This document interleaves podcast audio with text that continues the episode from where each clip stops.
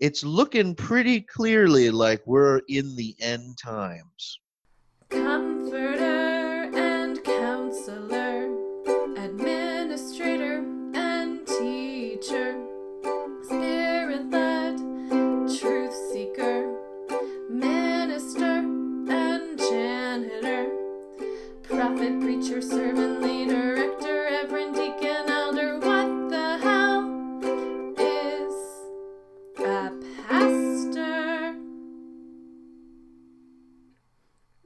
to What the Hell is a Pastor, a podcast about life in set apart ministry.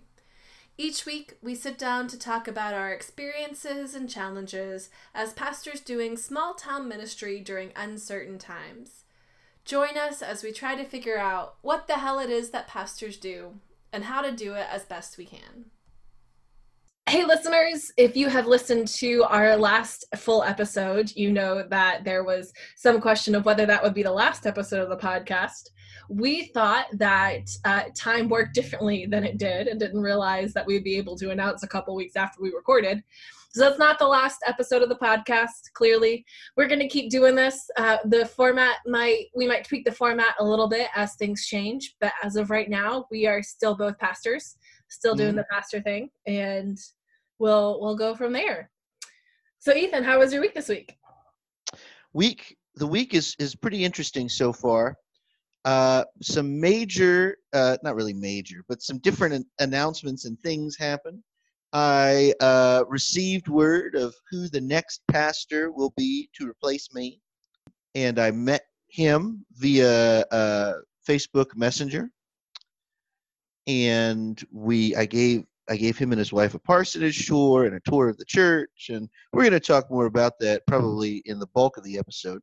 But I did that. I um, received so in Pennsylvania, where I'm at, my county is in the yellow zone. The yellow zone?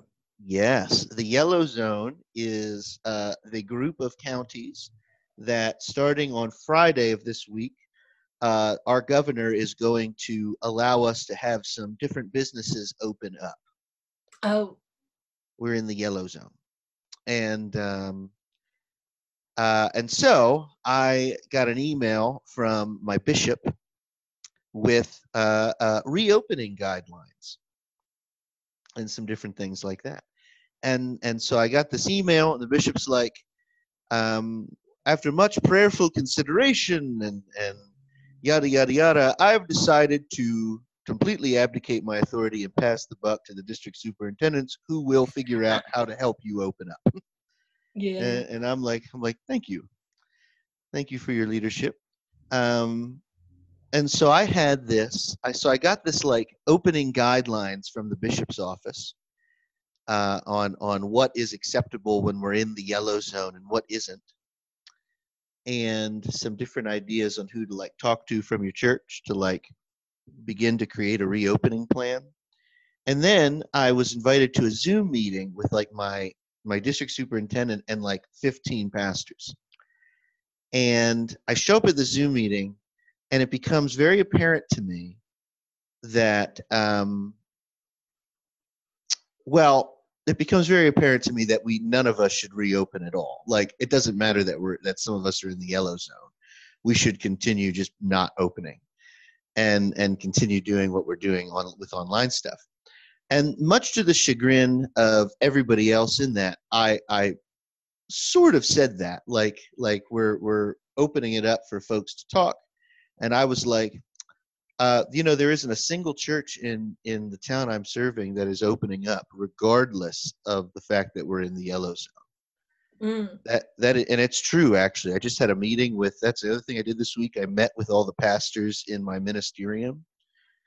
And and we're talking you know if they find this hi guys i love you dearly but like we're talking like older evangelical white men.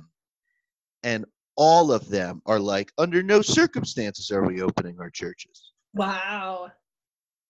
yeah isn't that crazy isn't that nuts bucking I- trends Yeah, I'm very proud of them. Yeah, me too. I said that. I was like, I'm so excited that we're all on the same page. Like that's crazy.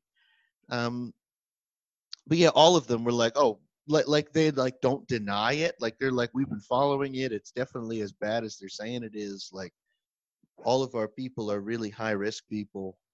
And then all of the and i said this in this in the zoom meeting with with pastors in my district i was like all of them including me are doing online worship and and doing it creatively. They're finding new ways to engage with people. They're they're doing all kinds of stuff in order to keep like giving up. You know they're they're doing a ton of stuff.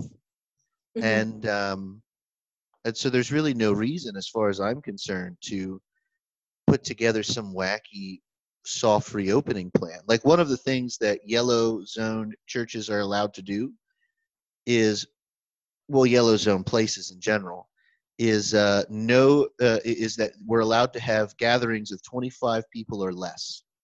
Mm-hmm. and so here's one of the plans that a couple of churches and a couple of pastors in this dist- in my district are throwing around uh, one of their plans joe is to use a google doc and uh, have their congregants rsvp for 25 slots per each service. And so we do like four or like two to four services on a Sunday, and and we and the first 25 people who RSVP go to like the eight o'clock, the next 25 people go to like the 10 o'clock, and the next 25 people go to like the noon, and and like and I'm just kind of staring at these people as they explain all of this, and, and they're like, so that's an option. My district superintendent is like nodding sagely, like, yeah, that is an option.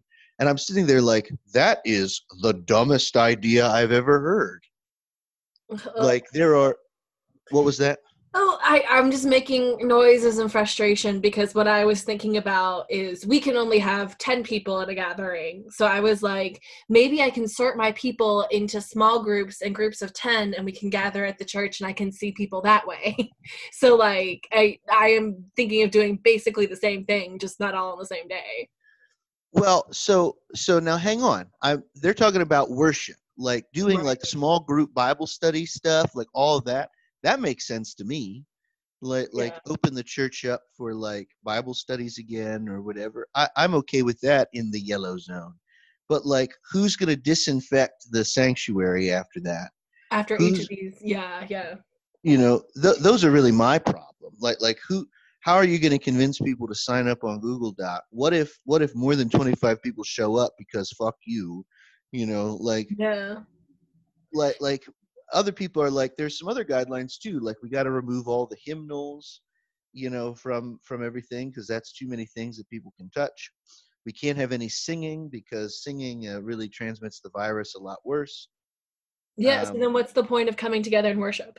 exactly. Exactly. So I'm sitting there like, this is nonsense. Yeah. This is nonsense. Like, uh, you know, so let's just not do it. Like, let's. Who cares if it's the yellow zone? Let's just continue doing what we're doing.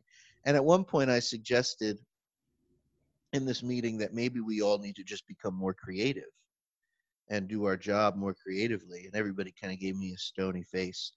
And I was, I was kind of like, I mean, I've got, co- and I said this, I was like, I've got a colleague who does uh, Pastor Nick's neighborhood videos uh, during the week, where where where he does like children's messages as if he were Mister Rogers. It's all pre-made stuff. I'm not saying we all need to do that. That's not what I'm saying. I know that we can't all have access to it. But what I'm what I'm certainly saying is we should not try to force our people in this bizarre way to come back to church so that we don't have to do hard work anymore. Right. You know, because that's really what it boils down to. Like everybody's so anxious to get back together, and and I'm like, I mean, some of us are, I guess, but but then you also have a, a large group of people that like aren't like don't want to die, you know, things like that. Right.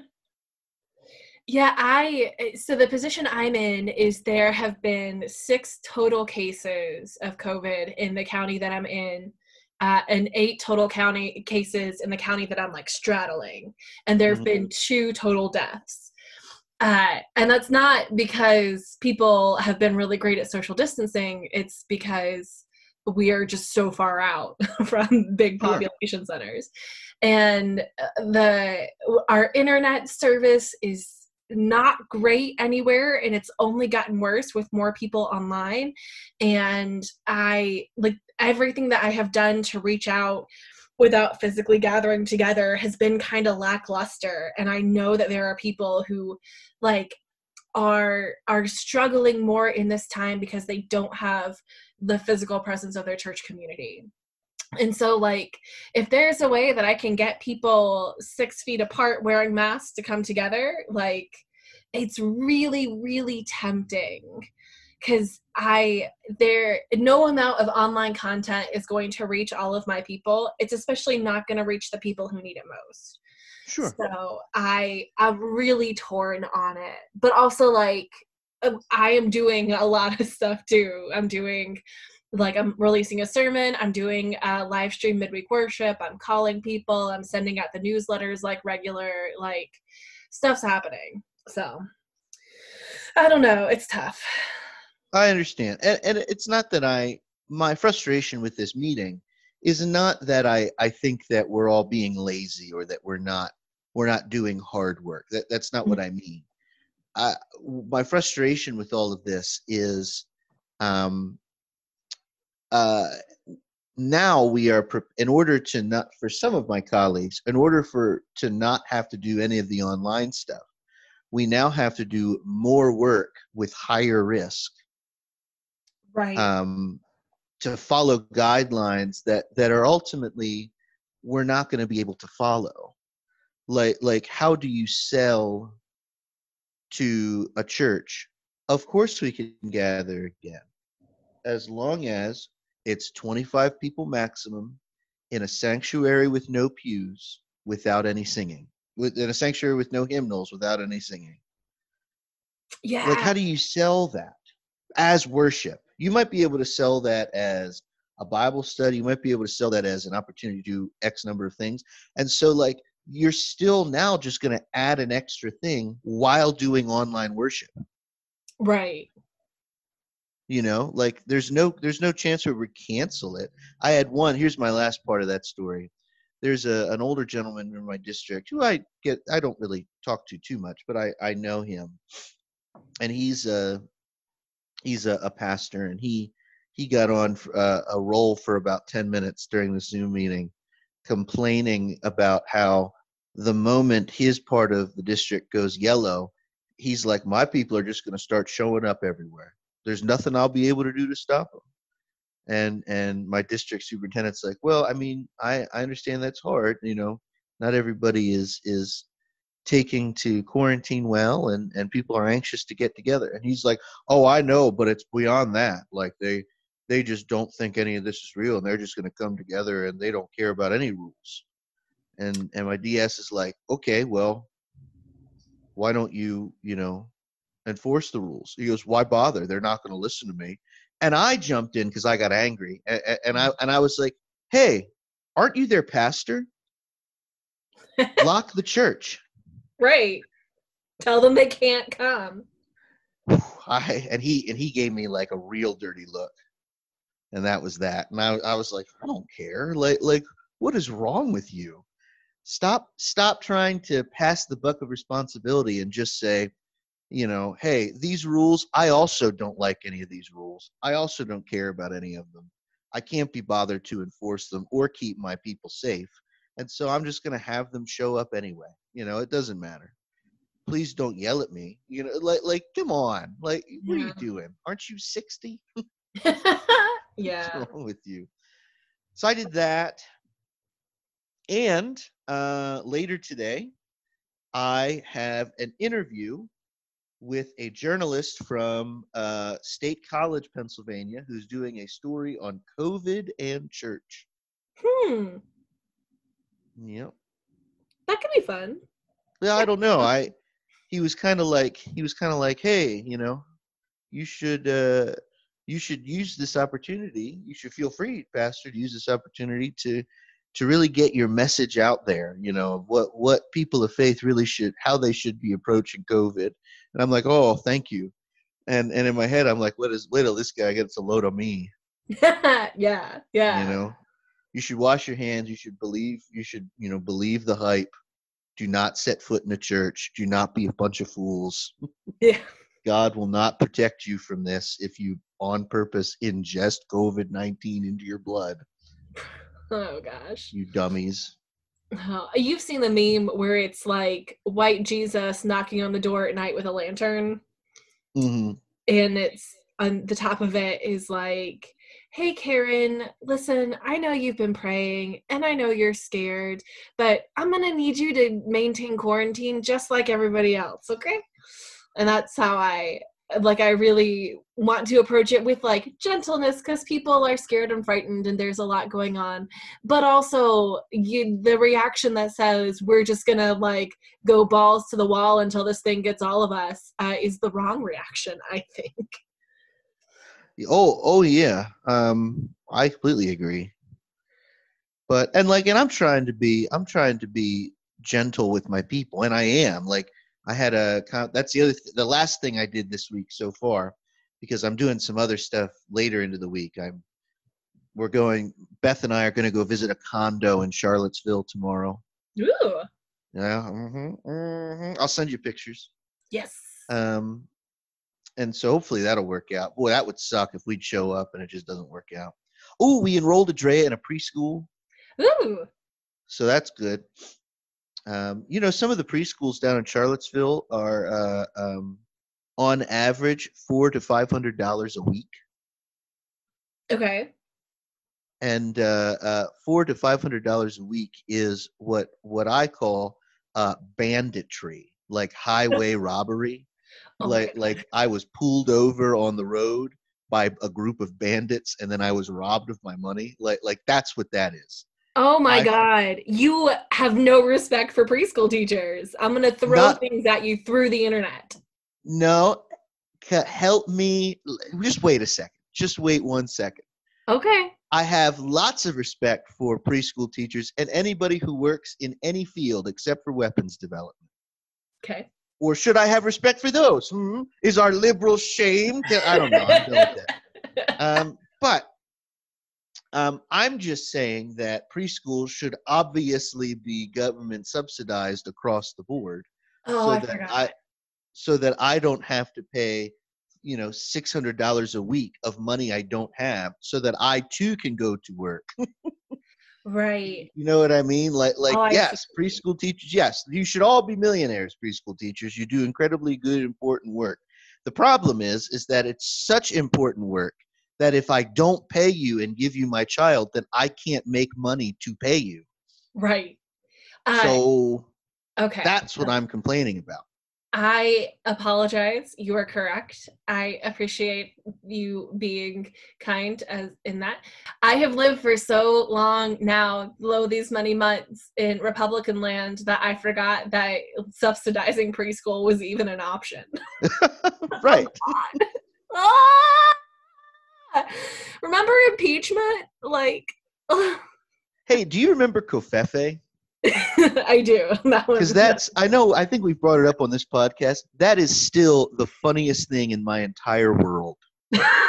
um, uh, the, that should be the name of the chapter of President Trump in the history books, because because to this day, I don't think I've seen anything funnier.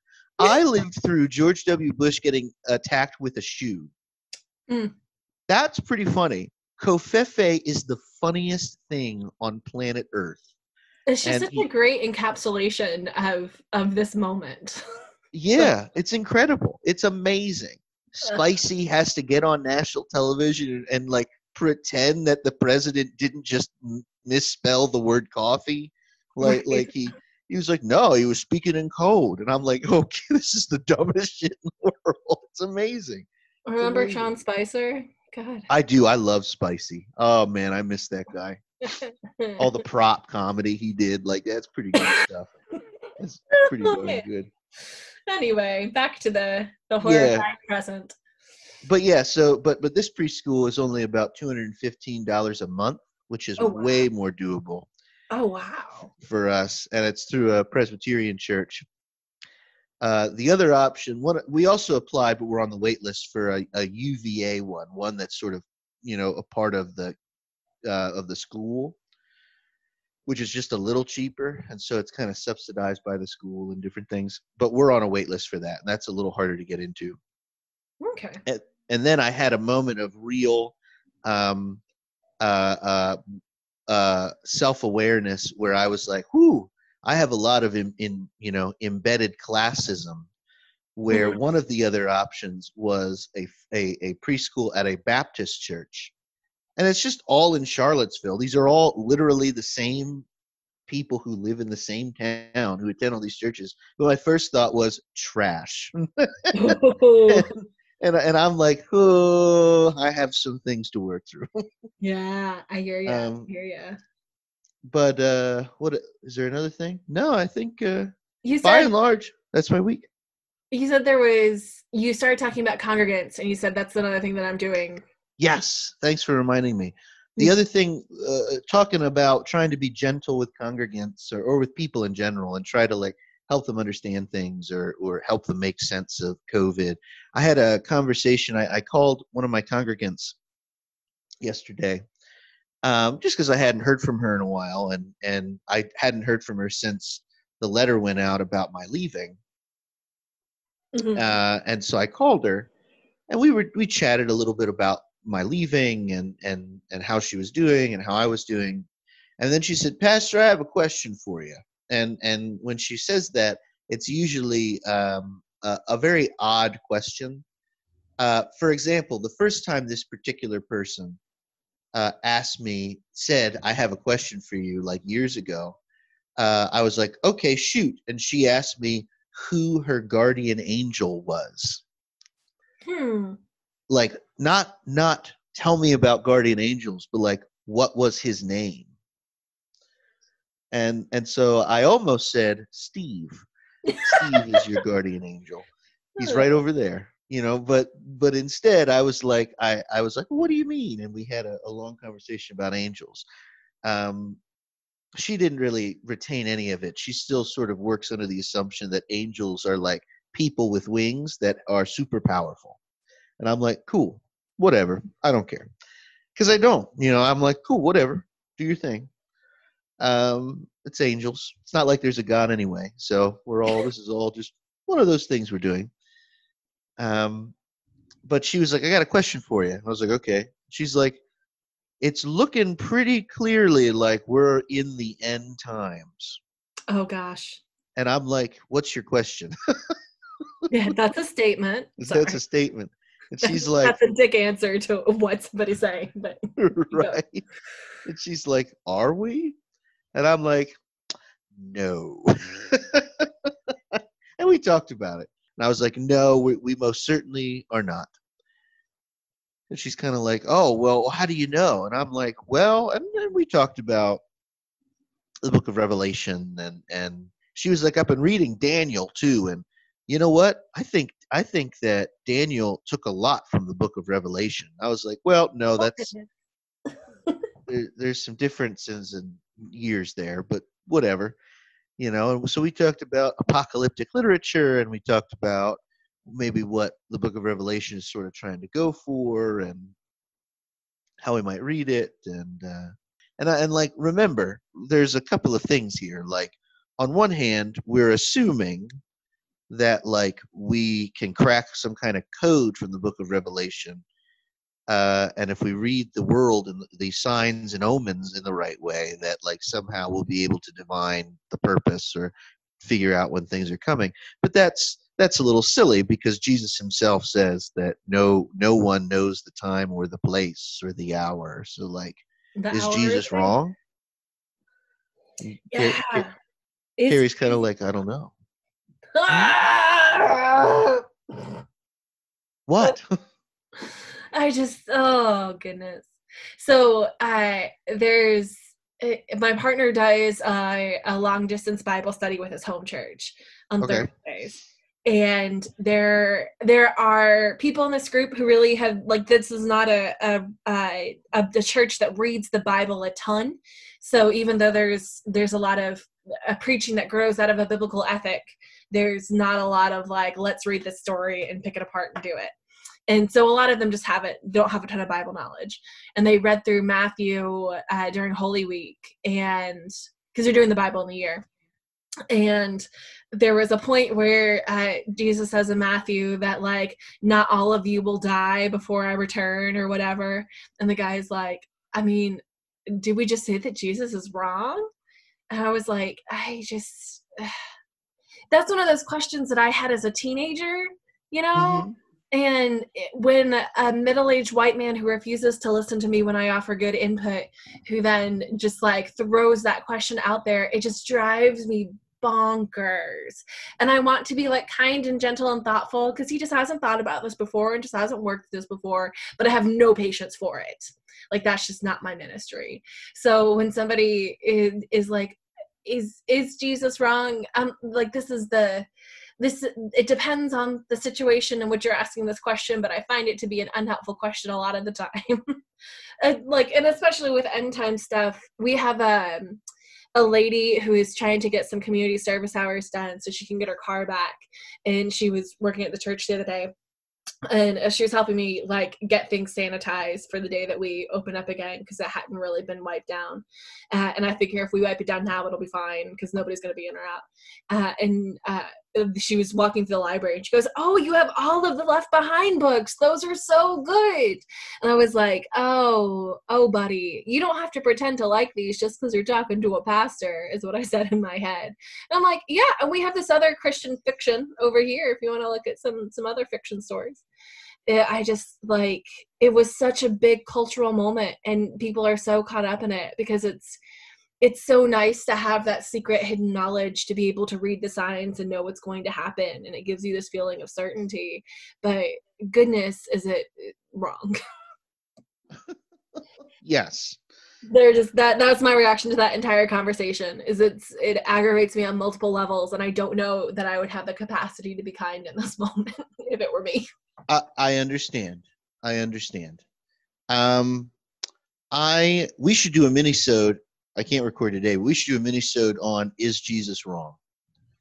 Oh God. Um, because that might be an interesting one just to talk about how we read the Bible and and what are some of the new uh, the approaches you and I might take in interpreting the words of Jesus and things like that. Yeah. Because uh, I tend to, in my practice, um, uh, work under the assumption that Jesus is right when he's right. Sorry, I know I know exactly what you mean. it's a funny way to say it. Right, uh, and in this case, he's totally right.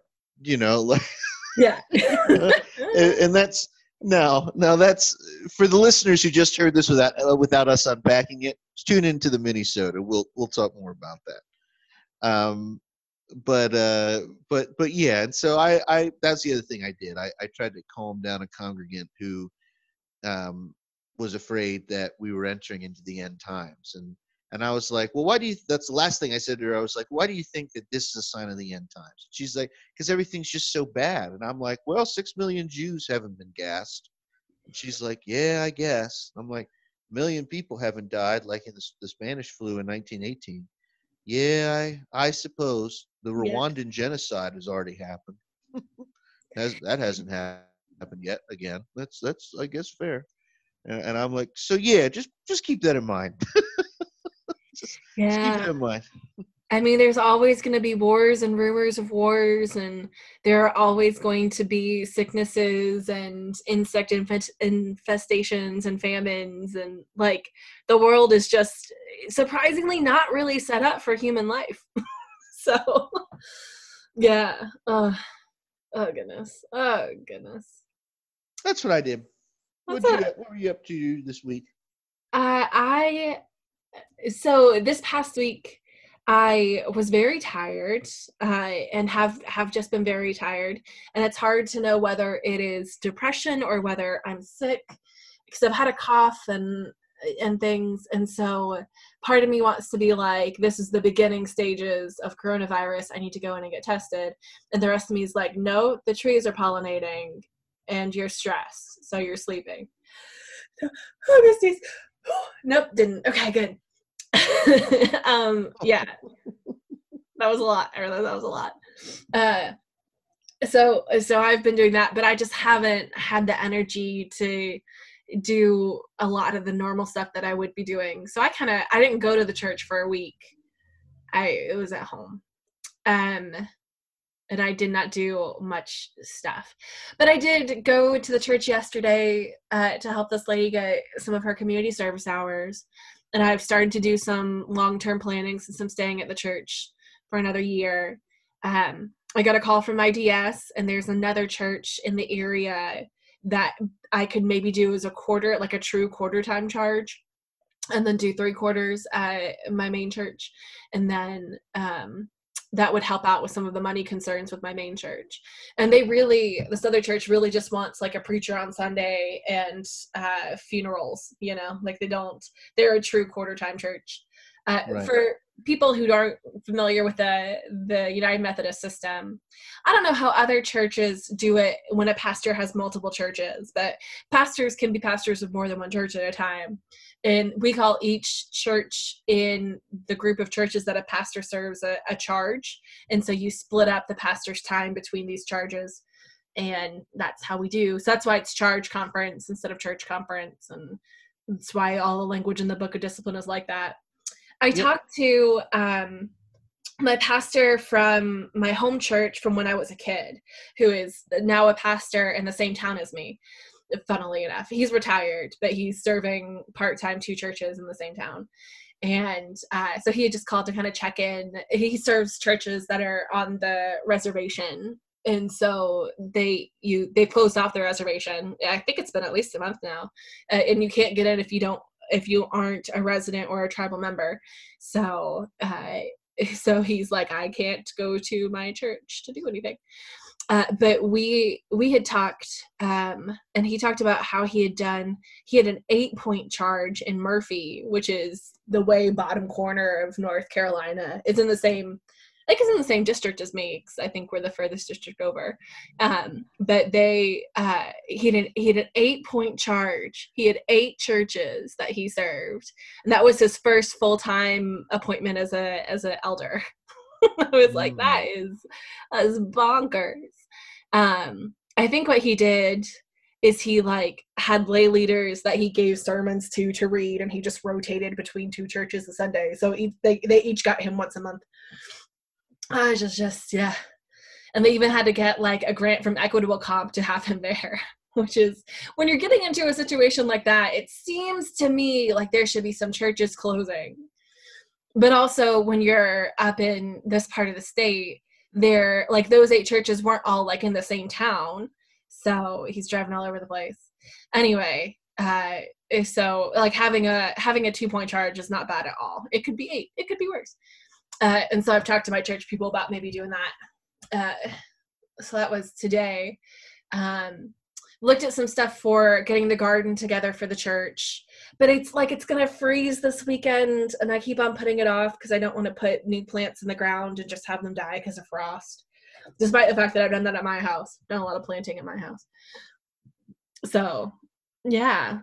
I haven't um ian and i went to we went on an adventure in the car and tried to film my sermon at uh, like a, a place where they're doing okay social distancing, but it's at least outside. But there were geese in the background because it was by a lake. There's a little kid who came by on a scooter and made this gigantic noise. The wind made noise. Um, the first take of it, I did, and I was like, "This is good. This is fine." Uh, but Ian had to block the uh, camera, the phone from the sunlight because it was overheating. So he's blocking it with his body, and so you start listening to it, and I'm saying things, everything's fine, and you hear like a breath, and you're like, "Okay, he just sighed. That's okay." And then it continues and keeps on going, and it's like Darth Vader is sitting right beside the camera, and so we did not keep that take. Uh, yeah it was i i died laughing. I thought it was the funniest thing. Because i'd be like this morning's gospel reading is from john chapter 20 and you hear it was so good. Anyway so yeah, i don't know that ian's gonna help me film anything anymore. But fair enough. um and i think the the big thing that i did this week is i started um, something that I am calling praying the pandemic because I'm great at names. Uh, where I'm just gonna, I want people to like give me names of people that they've lost during the pandemic, but there just really hasn't been a space for like mourning the dead of this, especially since we can't do funerals. So I last night I just uh, read off the number of dead in in each of the countries on um, on who's tracking it, John Hopkins website and then uh, today I did like a prayer for essential workers that I'm gonna have to write out better to for the noontime prayer, and then I'm gonna go through the dead in each state tonight, uh, and that's on Facebook, and so I'm gonna do that because that, like, as much as I feel like I can't reach out to my people in my local congregation, like there's a fair amount of online ministry that I've been doing, and that's not that's not the same as um, not the same as face to face stuff, and face to face stuff is preferable. But if they're like, if people aren't being served in any other way, then come meet me on the internet and we'll get through this. Yeah. So that's kind of been my week. That's pretty good. Yeah. I can dig. I can dig. Yeah so uh, let's talk about transitions. Let's talk about what that's like. Because in another world i would be planning right now with my successor. So what are what are you doing? Do you have best practices? What are your thoughts?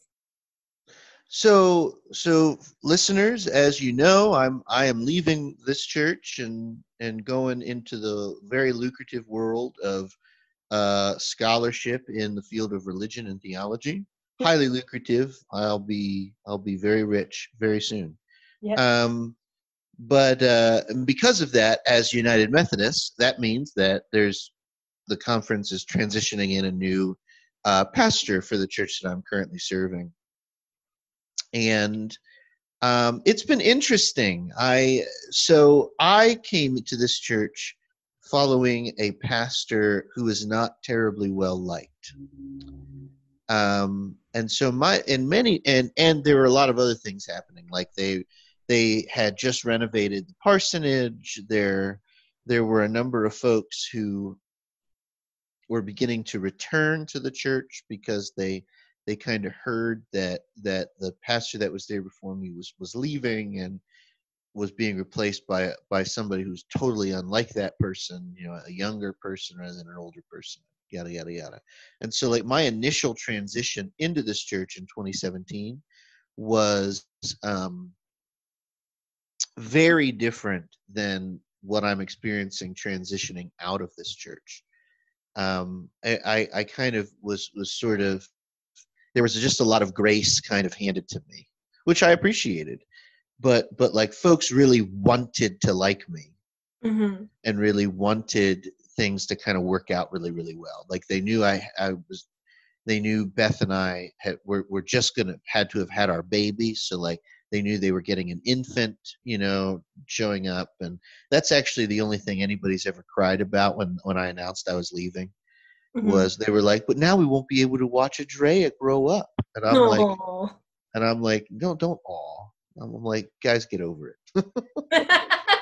Just just get over it tough. You wouldn't be able to watch her grow up anyway. There's no scenario. If you got to watch Adrea graduate from from this high school, you know that that just means that I had failed. I had failed utterly.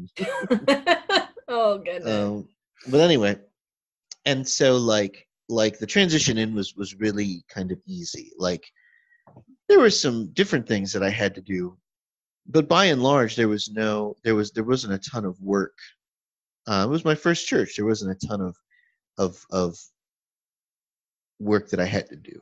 This is different in that you know I'm I'm doing my best to um, set up the incoming pastor for success.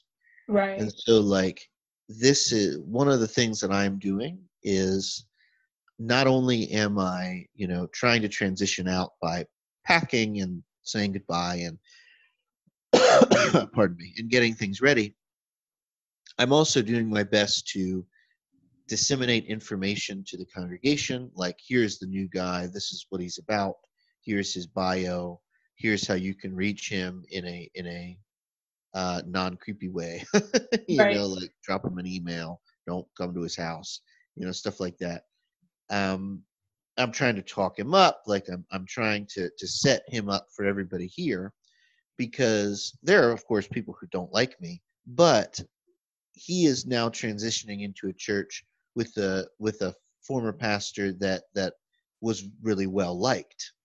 Mm, right. Um, you know, not I'm not not tooting my own horn, but but I was like I I'm fairly well liked, and so rather it, you know it'll just be a little different. He he's got he's he will have some different transitional things to to overcome than I did.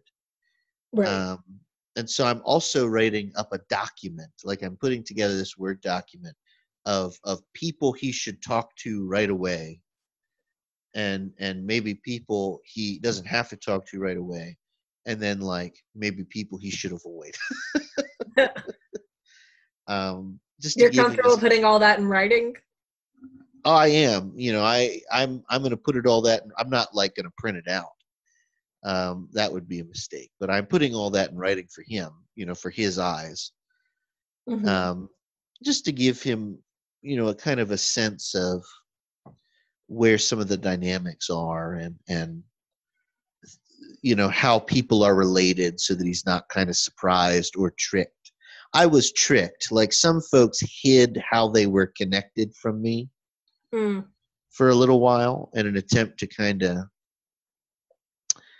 oh I, play the system is not really what i mean but but like in an attempt to maybe get some extra stuff um extra attention or, or extra care from different perspectives or extra information Hmm. you know i i was not i was sort of on purpose kept in the dark of certain relations and then like you know when i found out i was like oh i see. Okay well yeah let's not do that. And so that might be something that i'll i'll try to do. But yeah it's interesting. It, it's really interesting time kind of i'm starting uh to to call it their church. Mm. rather than our church or this you know what i'm saying Yeah. you know because it's not my church it won't be my it'll it's still i guess it's still my church until june 30th but like it's you know so whenever i have conversations with leaders i'm beginning to say that like well this is your church like this church or your church should consider this you know rather than we should do this Yeah. Oh, I I do that really frequently still. Like I have not. Uh, that's okay that i think that just means that your boundaries are probably a little better than mine well, I would say that it means that my attachment is worse than yours. So who knows? who who's to say Yeah. but yeah any you have any questions about some of this or No, I mean I I took a class. I think it was a J term class on pastoral transitions. So I wasn't that that all sounds good to me. The uh, I think the only thing that I would kind of dig in at is how much information about people do you give to the incoming pastor? Because I have I have people in my congregation who have various extenuating circumstances that uh, some of which is public knowledge some of which is not. But like i would love to be able to spare that pastor the whoever whoever is here after me some of the um surprises that I've had, which are like none of them have been awful or terrible. It's just that like this, is all stuff that would would have been good for me to know going in. At the same time, a lot of it's not my story to tell, and so I don't know if I just be really direct with the people who I want to like share information with. Um, and I'm wondering how the previous pastor handled those things with me. Uh, it, I uh, goodness. The previous pastor at my church was ready to retire. Was ready Sure. to be done. Uh, and so he prepared a binder for, for me that had a lot of good information in it. Uh, but i eh, had like the the information that was in it i used in my first maybe two months and then after that like the bottom fell out and suddenly i didn't know a whole lot of stuff that i needed to know uh, like stuff about charge conference reports. That if you're if there's somebody who is not new then they'll kind of know how these things are. But i didn't know like my church's id number. I didn't know if my church was incorporated. I didn't know all these kind of technical things that um, also weren't clear on like previous charge conference reports. I went back like 10 years to figure some stuff out. And so whenever I go, I'm going to leave a binder like that too. Um, but there's yeah i think the the difficult thing is is people like you can leave all sorts of kind of instructions and like this is how this is done and all that kind of stuff but there's you can't hand somebody like a comprehensive view of your congregation because you don't want to color anybody for for what's coming in. Because somebody that you have a problem with the next pastor might not have a problem with it all. So that's yeah. the that's the tricky thing for me. Um it would be great if we could like co-pastor for a month you know which is just not feasible at all in the united methodist system. But if there if there was an interim time where you could actually like show your successor the ropes and have them shadow you like and have sure. them do introductions. That would be great but that's just not it's kind of taboo. Yeah i i agree and and so on one hand i want to make sure you know listeners know that like i would not share confidential stuff. Right. You know that's not something I, I, would never do that, and that that's not something that I am doing or or would even consider doing in like this kind of document. The stuff that I am sharing are, um, you know, uh, kind of impressions, right? So like, I might share of uh, of a family. This family, you know, is is uh, really interested in children's ministry and um, is prepared if, if you can show them how your idea will enrich the life of kids in this church and in this community this would be a great family to connect with and they would really support you. You know what i'm saying? Like yeah. that might be what that might be what i'd share or or i might share um um there's some if some of my Christian ministries professors are listening, they might they might disagree with this, but I'm this is what worked for me. Um, I might share of certain people, hey, I had uh, uh, this family. Uh, only the grandmother attends church, but the, that grandmother's uh, uh, um, daughter and son-in-law are your age and aren't really interested in going to church, but are really interested in making sure that the grandma gets to church. Mm. And because of that, I've able to have a more friendship relationship with the the daughter and son-in-law. Yeah. And so you might be able to uh, connect with them in that way as well. Yeah, you know, stuff like that like like to open up to you know maybe a porous boundary but to open up uh more friendships would be good. Yeah. you know, and things like that. So so those are things that i would say or or you know if somebody is a bully mm. you know i might i might say that. Like form your own conclusions of course you know have your own relationship but this person tends to try to bully her way into a thing keep that in mind you know stuff like that. Yeah. Yeah i could see that. Um yeah. It would also be good to like uh, have a heads up on on who in the church is a talker and who isn't because there are uh, there are people that i spent a lot of time listening to very seriously at the beginning of my appointment. And then i realized that they have a really similar stories that they tell over and over again. They're just excited to talk. And there's a reason they're excited to talk. And there's like a need that's being met there. But you do have to find a way to extract yourself from that situation so then you can then talk to other people too. So uh, there's stuff like that that, yeah. I wonder, I would love to talk to like an elementary school teacher who is able to like talk to the teachers that their students is go are going to next year and and that's not something that's happening this year necessarily but like is there is there something we can learn from elementary school teachers in terms of transitioning? Because that like there the level of care that i feel the level of knowledge i need to give um, really great pastoral care i often feel is like the same level of knowledge as a as a third grade teacher has about their students at the end of the year. Right uh it is is a weird way to say it. And maybe i maybe that's part of um my like weakness in pastoral care is that i feel like i need to have a lot of information in order to know how to respond and that might not be true but yeah. Ugh. transitions.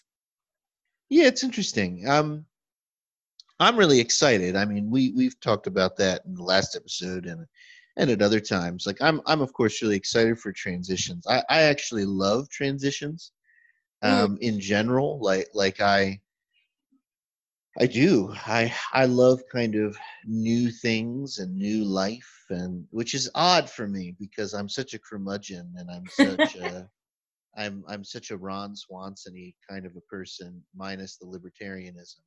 Right. You know, like like I I I am, but but at the same time, like I get I get so excited for, you know, the possibility of like a new job. You know, not just for me, but for like my wife, for or like new people for Andrea to meet, or I get excited for just things like that. And and um and so when it's interesting for me to kind of navigate some of that excitement in the midst of this transition because very few folks here at my church are excited about this transition at all. Right. You know and, and then that's not just a, a reflection on how they care about me but but it's it's a it's a great mixture of things you know because we're now transitioning in the midst of covid-19 and we're transitioning a new pastor in that they they don't really know and and they're not really going to have a chance to like physically know for a while and and you know it, like all churches they're afraid of for finances and they're afraid um, i mean the biggest fear that i think every church has in this during this time is is the fear that uh, we will not be in church long enough that they'll realize just how irrelevant church is. Um, um, hmm. You know, and and I think that for many folks, many church folks, that that's a fear. Like perhaps we were only here on momentum. And if the momentum gets stopped, then maybe we won't be here anymore. And I think that for a lot of churches, that is true. Um, I don't know if that's necessarily the case to the one I serve, but but uh, I do think that's that's an interesting fear. Um, and so that's kind of the other thing that I'm doing a lot during this transition is to keep trying to trying to keep people's spirits up. You know, which I do a lot in, in worship and a lot in in my uh, check-in times on Facebook Live. Like, remember, guys, everything's okay. Like, we're still here. We're still doing stuff God is still God. The Spirit is still moving. Like the church has not failed. I mean, not for this. The church has failed for other reasons, but not for this. right. You know, and yeah. so, and so I think that's interesting. I, I, I don't know. I, I think a lot about that. It, it's, it's um, we're having an ad council meeting today, this evening on Zoom, and we're going to be talking, I'm sure, about the new pastor and this idea that we're moving into the yellow zone. And, and I know we're talking about finances. And, and it'll be interesting to kind of navigate that as one who is transitioning out. Yeah. You know? Yeah. But, it's hard to um to emotionally divest yourself like i think that you can do a whole lot of this stuff that um, handles the practical matters and prepares the next person but that um, i find that it's it's a little bit of a long goodbye when when it comes to emotionally moving on to a new place um, so so and then if you like if you're a person like me where those administrative things are actually like deeply tied to emotions for me and i find that i'm doing a lot of emotional labor around the budget then uh mm. then it, it's hard to transition by yeah I, I mean i think that all the best you can do is advise people because like the decisions are really no longer i mean you you have an influence but we are we're into may like you have two months. So you're not going to be making any big plans. You're really just kind of maintaining. Sure. You're right. Which is not a bad place to be. Like maintaining when when maintenance is what's needed it's not bad. No i agree. I agree with you. But uh but yeah, it's life right now. It's it's interesting. It's strange.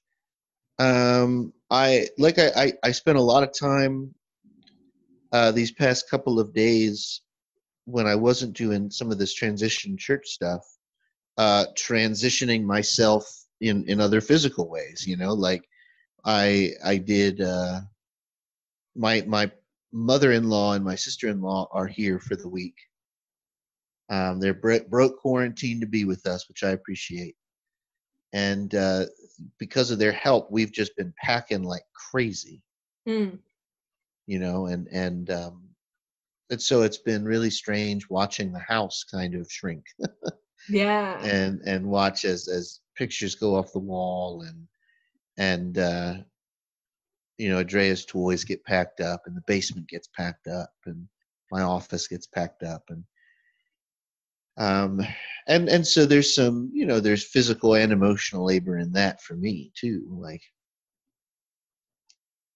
but it's interesting. It, it, it's kind of a weird place to be in but i'm i'm really excited. Yeah. Um i really am. So yeah. and we're still seeing we're still able to to see people.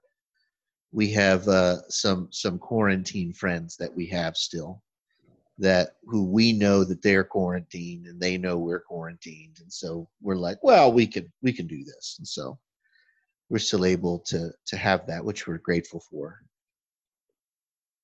Good. But, yeah. Yeah i like i like transitions as well. I find a lot of satisfaction in closing out something well and getting to start something new and discover things. I think that's uh i think it's um if it happens too much too often then it's it's too much. But when it can happen in a good season transitions can be good. Yeah absolutely. Do you want to sign us off? Yes i will. Hey friends. This thanks for listening. This has been another episode of what the hell is a pastor? We are ethan and joe we will see you next time.